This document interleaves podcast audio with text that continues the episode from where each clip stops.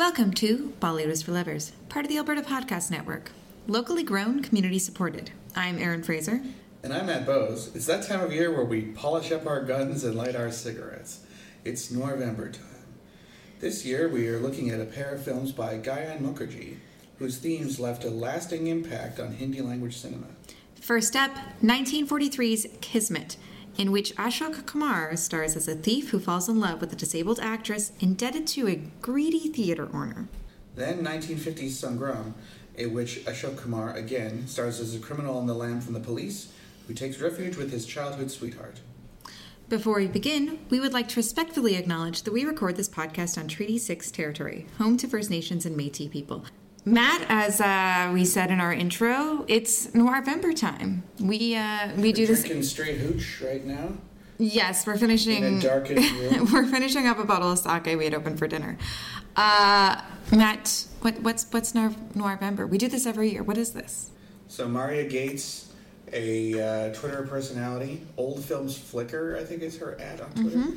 I believe she's kind of leaving Twitter as it slowly collapses under itself. Yeah. But she started this thing called Noirvember, which is where you try and watch a noir movie every day in November, or you just try and watch some and appreciate them. Yeah. And a noir film is a crime film from the 40s and 50s that has morally ambiguous heroes and interesting visual style. Not necessarily crime. Yeah, you could have a noir movie about an accountant if you wanted to. Yeah, I mean, there's often crime elements in the films.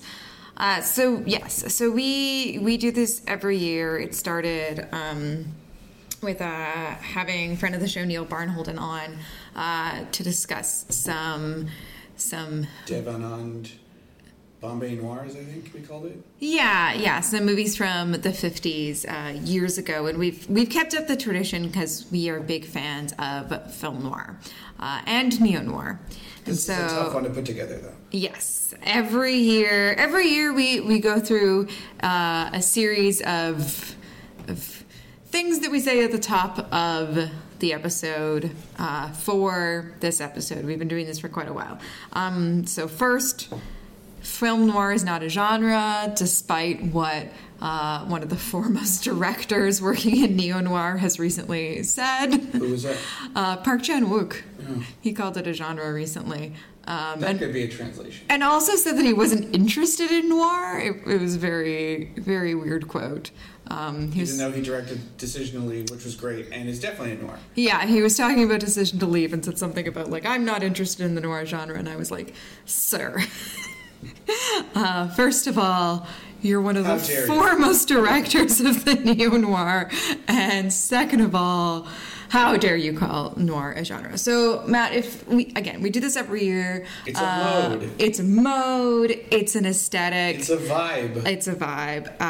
So the concept of film noir was not something that filmmakers or Hollywood was aware of while they were making the films. It was a concept that was kind of articulated after the fact by French film critics in Les Cahiers du Cinéma, who were watching a great deal of American films and started to put together the similar aesthetics and morally ambiguous plot beats in these films. And why did they watch them all at that time?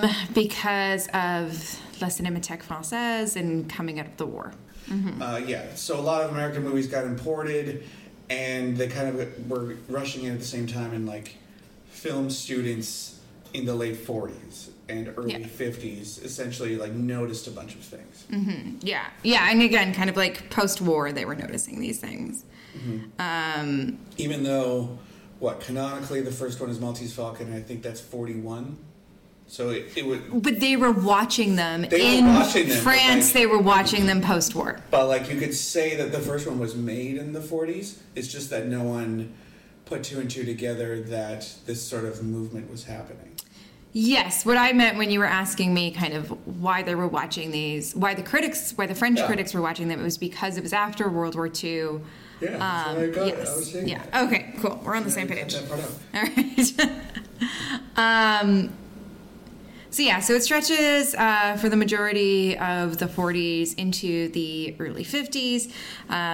We've seen many films noir over the years. Yeah, it's films noir. That's how you want to impress your friends. Because noir is the adjective and films, le film, is the noun. Yeah. Yeah, so, and we're still... You can also say noir films, which doesn't sound as weird in English. We are still catching up with films noir from the classic period. We watched Detour earlier this year. It was great. I'd never seen it before. Real uplifting film. Yes. A tight 85 minutes. Over the course of this series, we have discussed films that have come out in the 50s all the way to contemporary films. So while film noir, I think, overarching is a mode that you find in American and British filmmaking, not so much that... I don't know if you can truly call... The original noirs. The original noirs. I don't know if you can truly call anything made outside of kind of the Hollywood English language system a true noir, because again, like The Third Man is a British film. But I'm very excited because in this episode we are going to be discussing films made in Bombay during the classic film noir period. Yes. And so these are films that I think we can see incorporating film noir elements. Are they necessarily full-on film noir? That is something we can discuss. But these are not films that I think are made in a reaction to noir. And the majority of what we've been able to discuss in this series has been made in a reaction to noir, other than kind of the first episode where we discussed Baazi and CID. And we're going to be discussing the oldest film we've ever discussed on the show ever this time around. So I guess, is there anything you want to say about noir, about neo-noir, about this series before we get into it? I would say one of the things we always say at the top of the show is just how difficult this series is to put together. And it's not because these filmmaking modes weren't happening in Indian filmmaking, in Hindi language filmmaking in the 40s and 50s. It's just because access to those films... With subtitles is often very difficult. And so this episode, like last year's episode... I'm really indebted to Tommy Dan on YouTube. We are very grateful for the transfers he's put up on. I assume it's a him because Tommy Dan, but I don't know. We are really indebted to the transfers that they've put up on YouTube. And subtitle track. Yeah, really high quality transfers of great written 40s, 50s, 60s films. Yeah. With subtitles, if you're interested. Some of them are hard coded, but some they would have had to make that track themselves. Yeah. Which is a lot of work. Yeah, we're very grateful, and because of that YouTube channel, we're able to continue this series and not kind of go the more neo-noir route. Which we've done lots of times, and it's really not our preference for this annual episode. Yeah. Yeah. When you talk about noir and it's sort of like going from country to country, I always find that to be kind of challenging. Mm-hmm. Any kind of artistic transference like that, it's hard for me to imagine that. I get it in France because the Americans, helped liberate France, mm-hmm. and then they were seen as a completely brand new market and just brought in all kinds of movies. Mm-hmm. Where it gets a little bit specious reasoning for me is Gyan Mukherjee was up on his Hollywood 40s films as well and was incorporating these. We could see that. It's so difficult unless you're, I think Manto kept a good list of all the movies he watched, mm-hmm. and then that's been passed down to us because he's a writer. But it's so difficult to tell this director watched this movie and was influenced by it. It's more like it was just in the air. Well, and I can see, and I'm sure we'll get to this, but I can see just as many kind of references to 30s gangster films in these two films that we're going to discuss that I do to kind of the noir aesthetic from the 40s. Yeah. And again, at the time that these movies were coming out, people weren't compartmentalizing them in the same way that we are now. Well, I'm just wondering how many of those, maybe Mukherjee probably speaks English, or did. So he could have, if he got a hold of the Maltese Falcon or something, he probably could have watched it. Yeah. But I don't know if your average person would have been able to do that. That's something that was good about the silent films, actually, is that when they released in other countries, they would just put intertitles that matched that country's language. Yeah. So I think that there's actually... Silent movies were really easy to translate and distribute globally. Yeah, and they also didn't have as many words. Yeah. But, like, when you get into the talkies, like, we can try and pinpoint these as part of a movement or as influenced by a movement, but we really will never know. No. It's... Once you get to the neo-noirs and they're self-conscious about it, then, yeah, you could say... Sriram Raghavan makes neo-noir films. And you can often pinpoint his references almost exactly, because he'll often just put the movie in there. And Johnny Godard, he's watching some Amitabh Bachchan movie. But, like, yeah, take it with a grain of salt. We don't know if Gyan Mukherjee knew he was making noir, but really, that would be the most noir thing to do. Oh, for sure. And I think, again, we use this annual episode as a jumping-off point to explore... our interest in these themes and aesthetics in cinema, and you know, to be part of that November conversation. Yeah, she usually retweets us. There's always, you know, a bit of an asterisk on this, because again, 1943, which is the year Kismet came out, the first film we're going to discuss. Yeah, no one knew the term film noir. It hadn't been invented yet. But there was mid-war anxiety, pre-partition anxiety, the Raj anxiety. There's lots of things going on that's going to be reflected in art. I don't know what the mobilization was like in India, but one of the big things in American film noir is men coming home from the war and feeling kind of emasculated because women were able to get along without them, or were sleeping around with other guys, maybe. Well, so there isn't a lot of that in these movies, but that's the sort of things you can pinpoint in American noir. I think in these, there's definitely the interplay between childhood and adulthood and your parents. I don't think I'd ever seen anyone's parents in a noir movie outside of India. Never, like, they might as well just exist 37 years old with a drinking problem. The dame's dad, I think, is it Laura? No, not Laura. The Big Sleep. Yeah. I think her dad's But around. You never see the main character's dad. No. Unless, he's also a hard-bitten criminal or something. Yeah. So, this is a more classic Hindi film theme of family. Yeah. And that is translated to their crime pictures as well. These are definitely crime pictures. We're lumping them in with noir. That's us staking our claim. Well, and again, this annual episode and series, I think, allows us to kind of revisit these ideas and these themes every year in a way that I really enjoy, because I like crime movies and I like film noir and I like old movies. So I always get excited for this. Okay. So before we get into these films, I thought we'd talk a bit about, I just have a bit here about Gyan Mukherjee and about Ashok Kumar. So Gyan Mukherjee was obviously a director and screenwriter. His first film, Gita, came out in 1940, and it was a crime doesn't pay film. So that would be your classic American gangster. Classic American gangster, yes. And I think you can kind of see, as I'll describe a bit about his films, they always had a very clear thematic hook that to me seems, again, coming from, American gangster films for sure, very similar stuff. So Kismet came out in 1943. It was the biggest hit of his career. And we will get to it. Very important film in Bollywood and Indian film history. His films were known for their underworld settings and their anti-heroes.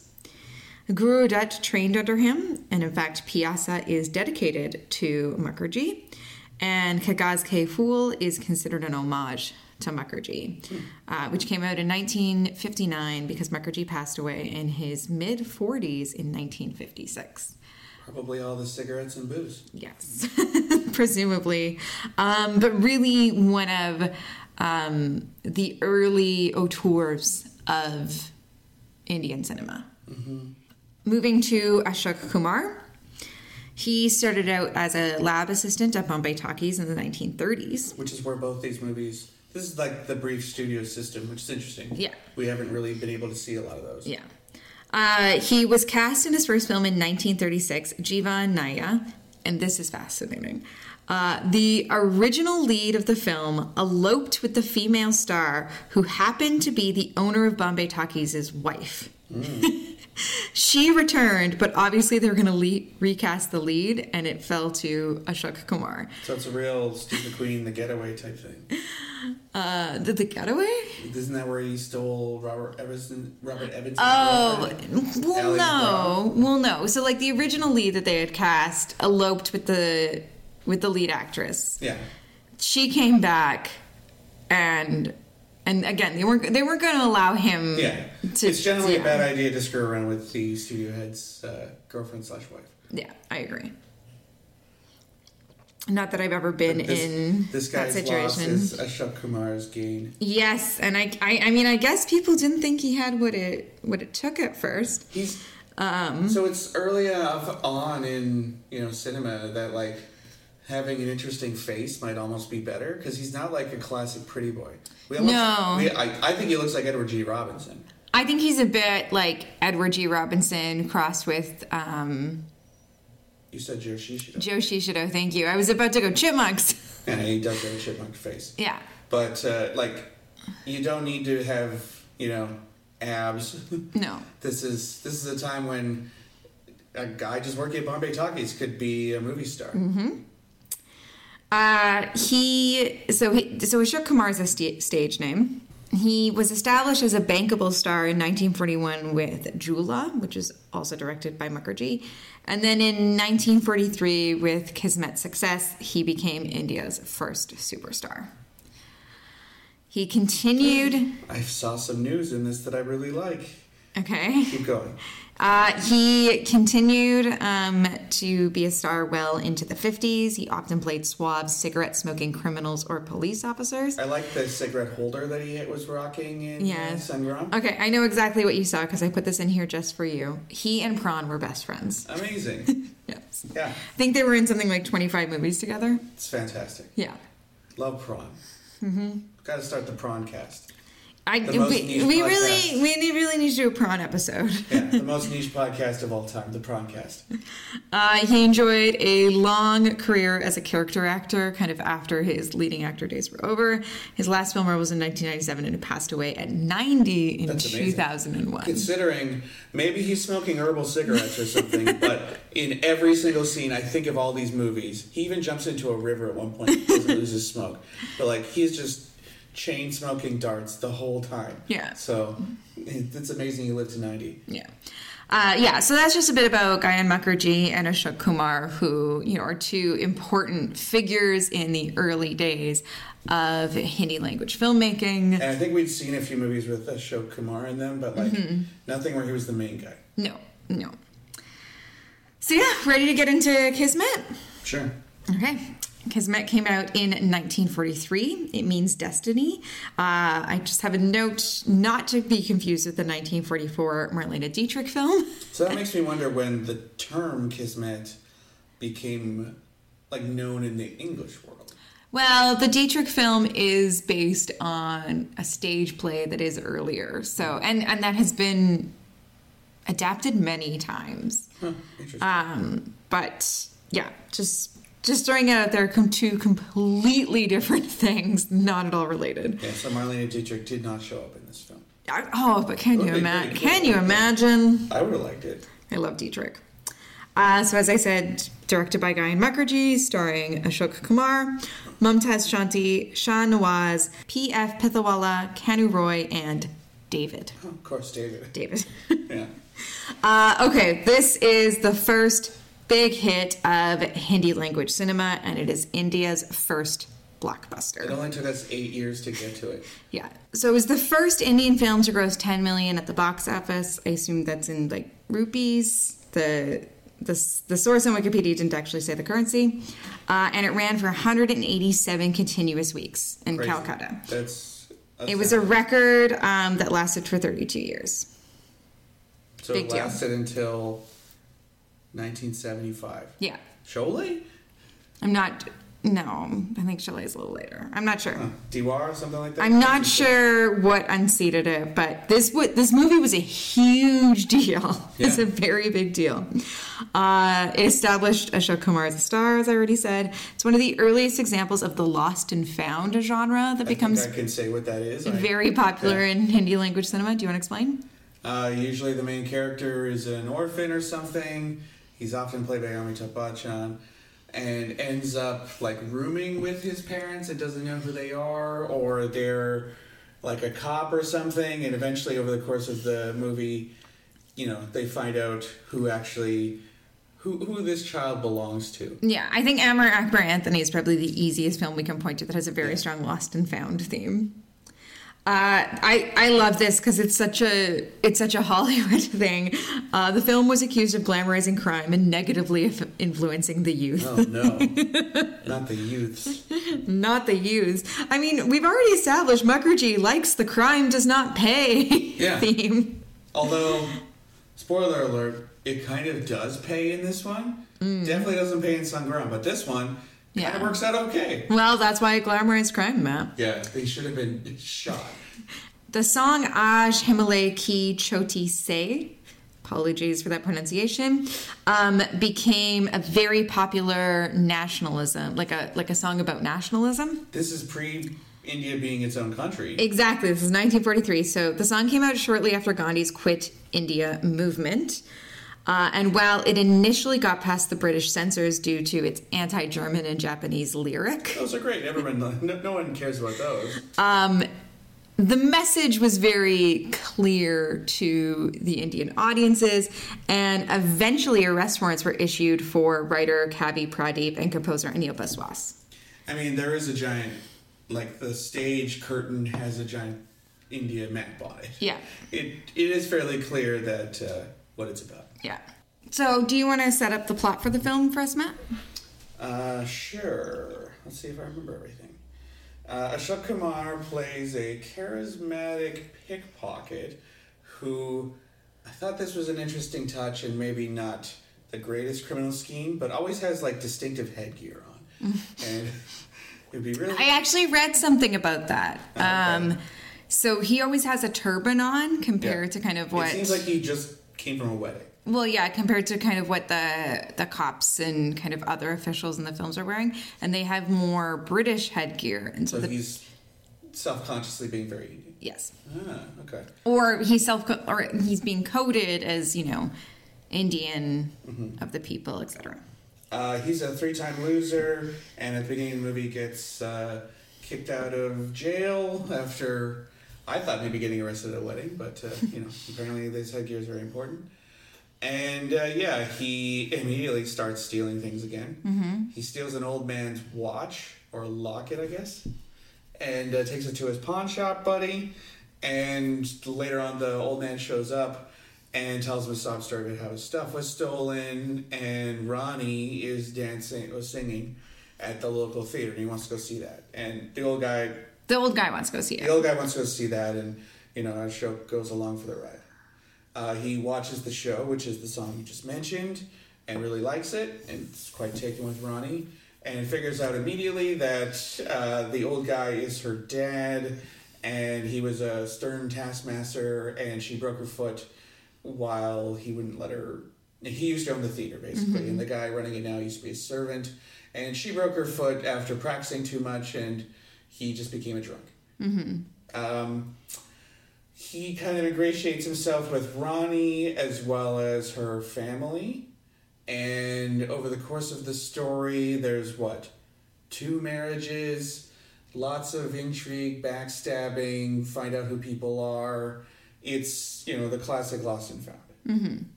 Yeah. That's pretty much the plot. Yeah, I mean, this movie is almost exactly 80 years old. So there's a lot of tropes in it that have been repeated throughout the years. It won't surprise you that the rich guy needs kind of a dick, because they always are, but he, you know, it kind of comes around. This one has a fairly happy ending, though, once everyone's parentage is revealed. Mm-hmm. And the two, Ronnie and her sister, they live in this house that the rich guy who runs the theater owns, and he's like clamping down on them for more rent, and they can't afford it, and Ashok joins the house, and he uses his gambling skills to help pay for stuff, and that's where the romance happens. Yeah, it's a story that we've seen before, but I guess this is the first time. Yeah, everything's kind of settled neatly by the end of the film, mm-hmm. Which makes it feel not as noir as the next film. Yes. But again, this is 1943. Yeah. And when you think about kind of Mukherjee having made previous films in the crime doesn't pay mode, which we should probably explain is like Little Caesar, or the one you'd recognize more recently, Scarface, mm-hmm. both versions where which seemed gangsters rise to power and then eventually he gets shot, and you know, crime didn't pay, even though for a long time it really did. I think you can see the influence of those films that you just mentioned a bit more on Sangram, which we'll get to potentially, because again, we are speculating. Yeah. But this idea of crime not paying is kind of an important one in the history of censorship. Mm-hmm. And so... There's a picture, right? Thou shalt not? Yes. So the Hays Code was kind of this self-censorship imposed in Hollywood through kind of the classic Hollywood era to avoid government censorship, where they just kind of had a list of things you could not show. And they had an extremely sexy picture that showed, here's all the things you can't do, and but wouldn't you want to? And one of the things is kind of crime. You can't glamorize crime. You can't show people how to commit crimes. Well, you can glamorize it. It's just that the guy at the end... has to die. Has to be punished, yes. Yeah. You see a similar thing in comics with the Comics Code Authority. Yeah.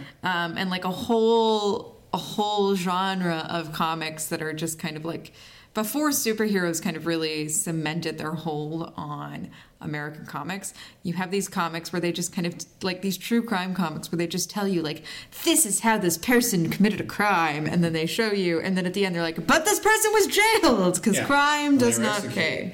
Yeah. It's an interesting, like, that easy comics did that a lot. Mm-hmm. And it was a way to get away with like bunch of gruesome murder, sex, all kinds of good stuff, taking drugs. But as long as I got the main characters dead at the end, you can do whatever you want. Yeah. So what's interesting here is that Kumar is not punished at all. No, he gets away. He's a very charismatic thief who falls in love with a woman. He turns his life around. He helps her out. You know, she is disabled, and he feels uses his crimes for good. Yeah, he feels compelled to steal jewelry so that he can get a doctor. He can pay a doctor to help with her ailment. It's funny because like every scene is just like, oh, I wish I had that necklace I had to pawn. Oh, I wish I had $50 to cover this. And then, like, Ashok Kumar's like, all right, I'll go do some crimes and help you out with that. And then, yeah, only at the end is she like, you did crimes? Something else I found really fascinating is that Rani, the love interest, her sister Leela, is having a child out of wedlock. And yeah, you would never see that. Yeah, and yes, there are a lot of conversations around, like, how she needs to get married, because what will people think? The repercussions of this, but the film doesn't punish her either. No, it's actually I can kind of see where these criticisms of the film glamorizing crime and, you know, influencing the youth negatively were coming from, because compared to the mode that we are used to seeing in the 40s. Film noir... not in the same way as gangster movies, but often because of their fatalistic, nihilistic approach. Yeah. The main character usually dies or is at least very depressed, doesn't get the girl, like... Yeah. Or if he's, like, a detective or something, like, it's just another case or the girl dies or something. So in this, where it's wrapped up nicely with a few weddings and everyone knows who's everyone's dad, like... That is certainly different. What I would say this probably has the most to do with noir, apart from the setting, is some of the visual style. Yeah. There's very good low-key lighting. Low-key lighting, which is also known as chiaroscuro. No, it's not known. Well, chiaroscuro is where you kind of have beams of light coming through. Yeah. Low-key lighting is when it's a low-key light, which is a kind of light that's usually put at the character's feet, and it bounces a bunch of, like, kind of the edge of the person's face is visible. Yeah. It's not like... It's very high contrast. I mean, chiaroscuro is very high contrast as well, but... They're different things. But there's a lot of scenes in this with, like, breaking into people's houses and stealing stuff. And it's shot in that sort of style. Mm-hmm. Whether or not this is intentional, we don't know. But it could also be, like, maybe the cinematographer was reading American Cinematographer that month and saw, oh, I see that this film Rufifi, which wasn't out yet, I don't know, something from the 40s, was like, this is a way to show your crime pictures and it'll look crackerjack. And maybe that's what they did, or like in the Hollywood noirs, it could be not having any money and wanting to make it look cool, and hiring some German people. I did notice that, I think it's Sangram, one of them did have a German named cinematographer. Oh, interesting. So that could be almost a direct link. I think his name is Joseph something. You'll look it up. It's Sangram. It's Josef Wersching. German cinematographer who became a pioneer in cinematography in India. Very interesting. He worked with the other German, Franz Osten, who I read a bit about because he worked on Jeevanaya, which was Ashok Kumar's first film. Yeah, and I remember reading that some, like, UFA types decamped to India. So UFA was the German film studio, and when the Nazis took over in Germany, a lot of personnel left, and a lot went to the States and, started lighting their crime movies, and some of them went to India. And I remember this was in Debashree Mukherjee's Bombay Hustle, where I remember reading that. So that was kind of maybe the real link that I thought of with these two films. Yeah, and that's, again, this is Sangram, not Kismet, but it is notable because... It's Bombay Talkies, they were both shot there. Yeah. So, like... And again, notable because... People on site who knew how to do it. Because of the way that German filmmaking influences film noir. Yeah, there's a whole cycle. There's a direct link. German expressionism to film noir. Yeah. And, it's that sort of... low budget and using whatever you got on hand and using the absence of light to make something look cool. Mm-hmm. Yeah. So, that was a fun little nugget. So the thing I find interesting here is, and again, this is us not saying that this is exactly how it worked, that we totally know Mukherjee's influences, because we don't. Well, like the original people who thought up film noir in the first place, we're just pointing at a bunch of movies and saying, look, they're the same. But as people who have studied the history of film and have a rather global... I'm not going to say we have a global perspective, but the... Global appetite for sure. And I think the education that you and I received in film history is relatively global compared to kind of... other schools of thought, and I guess I think about like that Mark Cousins the History of Cinema project, which kind of felt like it was a reaction to history projects that are really focused on Hollywood. You and I were very fortunate in that we had a relatively well-rounded world cinema approach, however, still kind of slants of Hollywood, and so kind of. We haven't spent as much time learning about the early years of Indian filmmaking. But we're reading books about it. Yeah. But we've spent a lot of time learning about kind of the early years of many other film cultures, not just Hollywood. And so anyways, all I'm trying to say is this is me speculating and making a statement that could very well be false. Yeah. But just based on my experience in putting together the trajectory of these things, what I find really interesting about Kismet is it kind of seems like an attempt to, and a successful attempt. This is a good movie. It's an enjoyable film. I would say it's too long, maybe too many songs, but I'll say that about almost any old movie. Well, and also, like, the pace of it is a bit slower for us. We don't understand the language. And so I think it's just maybe a bit harder for us to get into. However, we did still really enjoy it. And, you know, I can kind of see why it was a big hit. But it's the earliest film we've watched for the show. But what I was going to say is, from my perspective, it looks like Mukherjee kind of taking the themes of Hollywood crime films and Indianizing them. Mm-hmm. And that's what I find really interesting about the film. By adding parents. And by adding kind of like the need to wrap things up with marriages. Yeah. And then kind of, yeah, that anti-colonial sentiment. Yeah. And again, like, amazing that got through the censors. Yeah, well, I don't know what they were smoking that day. Well, it's because there's a whole line about, you know, like, the German and the Japanese, and that's who they're the real bad guys. Not the English. That's who the Brits were fighting at the time. Yeah. But yeah, it's interesting to kind of see, I think, themes and values that we're really familiar with in Bollywood, and kind of married to sensibilities that feel a bit more kind of Hollywood to us. Yeah. Yeah, it's a really interesting movie. I'm glad we watched it. Nice to see Ashok Kumar in a starring role. I could see why he was a star. Like I said, he was unconventional. He's not ugly, but like... No. He's not like a chiseled... I mean, you're comparing him to Edward G. Robinson. That says something. Well, I mean, Edward G. Robinson is also not ugly, but he's definitely like a type. Yeah. But it's interesting that...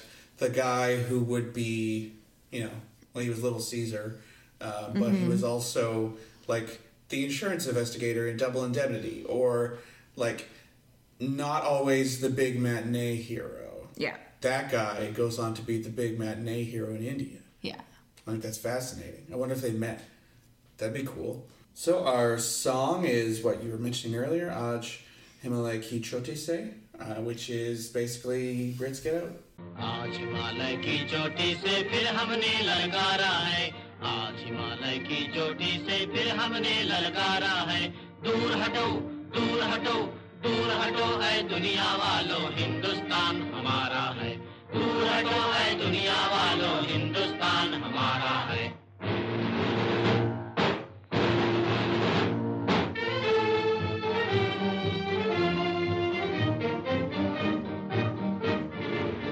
This episode of Bollywood is for Lovers is brought to you by Alberta Blue Cross. Life as a business owner can be hectic, to say the least. Alberta Blue Cross understands that. They offer flexible health, dental, life, and disability coverage for your employees. Even better, you can let your staff enroll and manage their coverage at any time and on any device. That makes life easier for them and for you. You've got this when it comes to group coverage for your small business, and Alberta Blue Cross has got your back. To learn more and explore your options, head to ab.bluecross.ca. This episode is also brought to you by the Edmonton Community Foundation's Well Endowed podcast. On episode 134, Rise, the Well Endowed podcast meets Hayat El Osemeni and Nunu Desanier, two incredible community leaders here in Edmonton. Nunu and Hayat were recognized for their community work at the 2022 Rise Awards. The Rise Awards are presented by the Edmonton Mennonite Center for Newcomers to recognize immigrant success in Edmonton. So Hayat and Nunu received the Community Leadership Award, sponsored by the Edmonton Community Foundation. This award recognizes newcomers who demonstrate a commitment to community engagement with the goal of creating a more welcoming and inclusive community for all. Since 2003, the Rise Awards have celebrated newcomers who've built strong communities through social, cultural, and economic development. To listen to this episode of the Well Endowed Podcast, check out thewellendowedpodcast.com. So that was Aaj Himalay Ki Chote Se from Kismet. But now we're going to talk about a movie that is suspiciously similar called Sangram. Sangram came out in 1950, also directed by Gyan Mukherjee, and features Ashok Kumar again, Nalini Jaywant, Saijan, and Nawab, as well as Shashi Kapoor. Really? Is he a kid? Shashi Kapoor plays young Ashok Kumar. Yeah.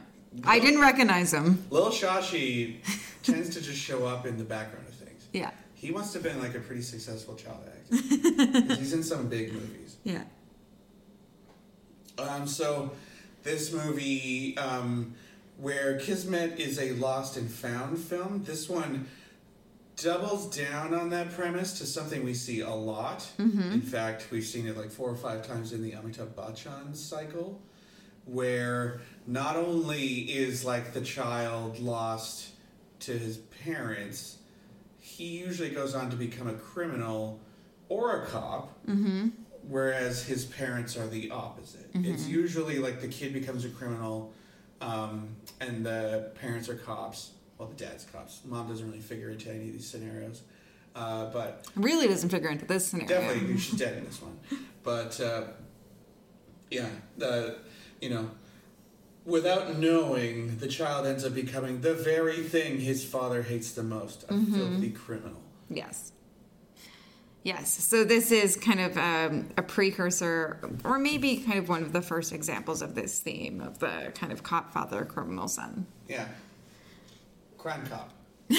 Crime cop. I think crime cop's a bit of a different thing.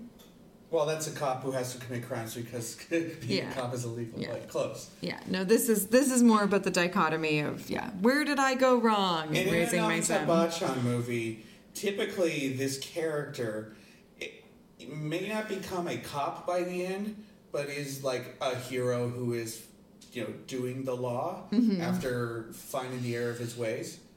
Whereas this one definitely does not happen. Yeah, this is the this is the nihilism and the fatalism that I look for in noir. Yeah. So Ashok Kumar, here he plays a criminal. When he was eight. Well, Shashi Kapoor played him as a child. Sorry, Shashi Kapoor starts out. Well, I mean, he starts out as like a baby, but eventually it was Shashi Kapoor and then Ashok Kumar. Like most people, this character started as a baby.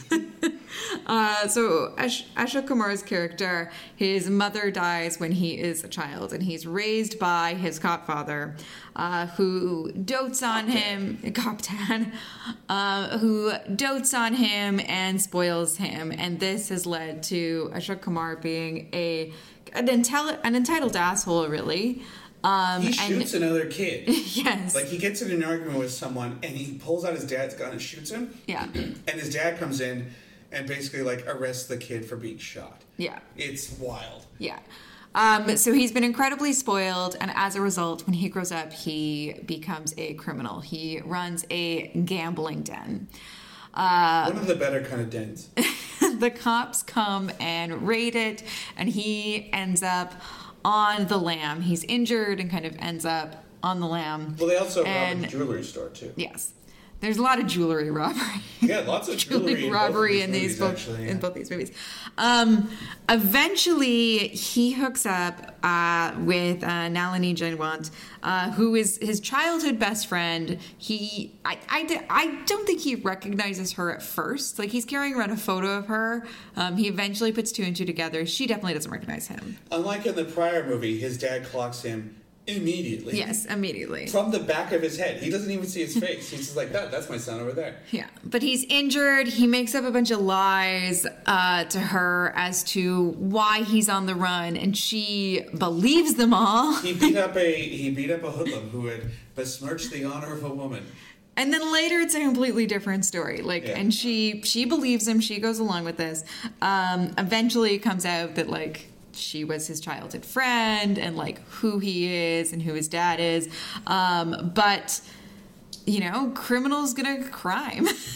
Criminals gonna crime. It's true. And he ends up, you know, like in the last episode, as we learned, some people are just born criminals. Yeah. Eventually getting arrested, escaping. He wants to get married to his childhood sweetheart. And it ends in kind of him and her hold up in a house where there's a shootout, and here we learn crime really doesn't pay because his dad has to shoot him. And it's Mohini's house, the lounge singer at his sleazy gambling den, who also was in love with him. Yes, this pretty sleazy. It is sleazy, and this to me, I think midway through, there's a lot of songs, and they're really front loaded. Yeah. And midway through, I think we were really questioning like if we'd made some really terrible choices for Noirvember, and then the last 20 minutes of this film really brought it home, and I was really reminded of Scarface, not the De Palma film, the Hawks film. I was really reminded of Paul Muni's Scarface. I was also thinking White Heat, any of those Last Stand type movies. I mean this is a spoiler for a movie that came out 72 years ago, but he goes down in a hill of bullets. Yeah, and his dad has to shoot him. Oh my god. Yeah.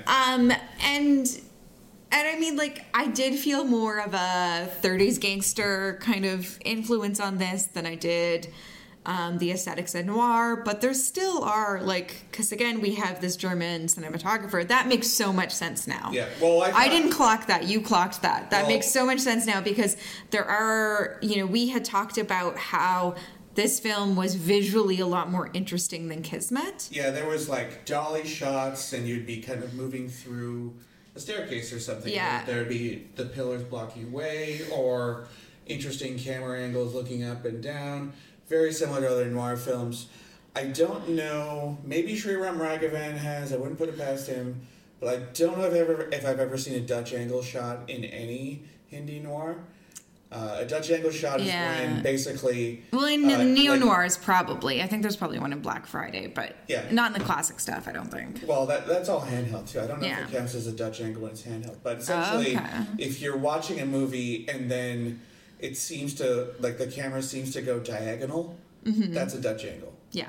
I don't remember why it's called Dutch, but it's usually put in there to, show the characters being off kilter, or some weird thing has thrown them for a loop. Mm-hmm. And I don't think I've ever seen one in a Hindi movie, but this one had lots of interesting lighting and the camera moved around in a pleasant way. Yeah. So you could see that Mukherjee and his DP were learning some new stuff and playing around. Yeah, I really liked this. I really liked both of these films. This one dragged a bit more in the beginning, but kind of the last 20 minutes really brought it together for me, and I really liked it. You don't need a song in a movie talking about how fun it is to be a child. We also did not have subs on the songs for this, so we kind of made up. Oh, yeah, we did. We assumed it's fun to be a kid, or it's nice to go on a boat. Those were the songs that we thought of. Or I'm driving at night. Yeah. That was a really nice thing about Kismet is that they did subtitle the songs. That one, we don't expect that when we watch a film that old, so it was really nice. That one, when we were looking at it, the subs are hard-coded, and I was guessing from the quality of the print that it had been transferred from VCR. Yeah. For VHS. And this one, you could definitely tell that it was print because there was... warping and stuff, and Tommy Dan does a great job, but this movie's 70 years old. There's going to be some issues, and and the subs in that one were done through YouTube. So I mean, we appreciate both of the ways of doing it, and you're just happy to be able to see these things. But that was my guess, is that the other one was from a VHS tape. Mm-hmm. Yeah, no, that's fair. But yeah, I liked both of these, and it was. I mean, we haven't seen any other Gyan Mukherjee films, but just kind of seeing the progression in themes from film to film. There's a lot of similarities between these two, and I really... Escalation, though. Yeah, oh, for sure. And I really appreciated that this one went far more nihilistic, because that's kind of what I'm looking for. I sit down to watch an old crime or film noir, I'm looking for... I'm looking for defeatism. I'm looking for nihilism. Is that a weird thing to admit? I mean, it's weird enough that you like film noirs, so that's the point of the whole thing. Yeah, that's kind of the point of it. I said film noirs. Films noir. And yeah, again, like I said, I got more of a 30s gangster thing from this, but again, just kind of seeing all those elements come together with that. The importance of the family, which is so central to Indian filmmaking. And I think, making it his dad who has to shoot him in the end, it's just, it's so bittersweet. Yeah. It was so, I liked this one. I mean, you could carve a good half hour out of it. Yeah. But, it ended really strong. Yeah, these are both 2 hours and 20 minutes, so I don't want to say that, they're not super long compared to... Other films, especially from classic era stuff, but compared to the Hollywood movies that we're used to that are in this mode, those are a solid 90 minutes. I think Detour, which I mentioned at the top because we recently watched it. It's like slightly over an hour. Yeah, it was like 65 minutes.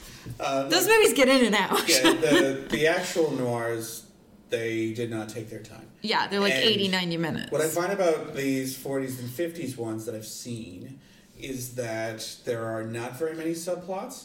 Yeah. And not as many comedic characters, which if you're watching a 3-hour-long 70s one, there's typically a ton of subplots happening. There's always lots of stuff going on. Whereas this, it's a fairly straightforward story. And this was even more straightforward than Kismet because, like, we didn't have anything with, like, a sister and her love interest or, like, this was really, like, there was down the line. But, that's about it. Yeah. But, like, I feel like the length, once they get to the 70s, they get better at having enough story interest and other things, whereas this story is quite simple. I don't know if it necessarily needed to be 2.5 hours long.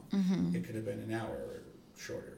So, I mean, I'm not telling them how to make the movie. It obviously did very well. But I couldn't find as much on, like, Kismet. I found a lot on the couple of books that we have on our shelf that I always pull out when we do more classic or iconic Bollywood films, just kind of see what's written about them there. Obviously, both touch on Kismet, but neither of them touched on Sangram. So I honestly couldn't find too much about this movie. I think there were only 6 other people who had logged it on Letterboxd, which is too bad because I really enjoyed it. And I think if you're a fan of 1930s gangster movies, like if you like Bombay Velvet. Yeah, if you like Bombay Velvet, but if you like Cagney and the original Scarface and stuff, like I would watch this for sure. Yeah. You know, there's also a part where they're in inner tubes. You never see James Cagney in an inner tube, and that was where I started to wonder: did I choose bad movies for this, or not? Like they're movies, having a lovely not movies I thought that were the quality was bad, but movies that I thought maybe didn't go with the aims or the goals of this annual episode. That was interesting though, because the lead actress was in a swimsuit, and I don't know if I'd ever seen that in anything prior to the 70s, so, you know, it just goes to show that you can't see everything, you'll never know anything. That's the beauty about movies. There's always more of them. Yes. Anyway, that's November. One of the I think, unfortunately, we don't have too much to get into or to say about these movies, but we did really enjoy them. We found a supplier who had 2 of them. Subs were good. Movies were in good shape. We could see what was happening. Yeah. As opposed to all the other Novembers where it's a comedy of errors trying to figure out where the goddamn file is. This one was, you know, nice and easy. Yeah. I will say that I think my favorites of this series are still Baazi and CID. We kind of, like, really front-loaded the best stuff, but I'm glad we caught up with these and... We'll see what we get to next year. I can also see how these sort of films lead to Baazi and CID. Oh, yeah, for sure. Baazi is very similar to these two. For sure. And then CID, that's probably more in the post-gangster stuff in the States where it was a lot of like, well, they're not letting us show all these gangsters be violent anymore. But if it's G-Men doing it, it's fine. So then it's like cops and you know, government guys blasting people away, and that's totally cool. Yeah. Because you're just making crime pay less for every individual guy who gets shot. All right. That's the end of this episode. We will be back in a couple weeks, and we are going to be kind of picking up an idea we had a couple months ago because we enjoyed Marred so much. We want to catch up with some more, and we loved Emmerich Brantany. We want to catch up with some more Man Mohan Desai films. So our next episode is going to be on Man Mohan Desai. I think for sure we're going to watch Coolie and another one because those are long. Yeah. In the meantime, Matt, how can people keep up the show? At BollywoodPod, at Matt_WES, at Aaron E. Fraser for now. Let's see if Twitter's around next week. That's also my Letterboxd handle. Yeah. Our Tumblr is now never going to die. It's always going to be there. So, bollywoodisforlovers.tumblr.com. Our Facebook, regrettably, still continues to exist. Yes. If you're a fan of the show, please consider leaving us a star rating and a review. It really helps us out. And then you can collect some Biffle points. I do another show with Paul Mawichuk called Trash Art in the Movies. We just recorded an episode on like macabre families. So the Addams Family, Family Values, and Arsenic and Old Lace. You'd never seen Arsenic and Old Lace before. And it had a surprising like similarity to one of the films we watched. Yeah, so, that was weird. Long lost son who... Is he going to return? And he does, and he's a criminal. Yeah. Something in the 1940s. A lot of guys coming back, having changed their names and done crimes. Yeah, yeah. No one looked like Boris Karloff in these movies, though. We also want to thank... Edward G. Robinson. That's true. We also want to thank... and Peter Lorre. Yeah. We also want to thank Becca Dalkey for our artwork. Tuffy's the best boy. Yeah. While Tuffy would wear a beret and definitely wears a scarf, I don't think he would do crimes. Probably That's not. Good. But I don't think he'd smoke either.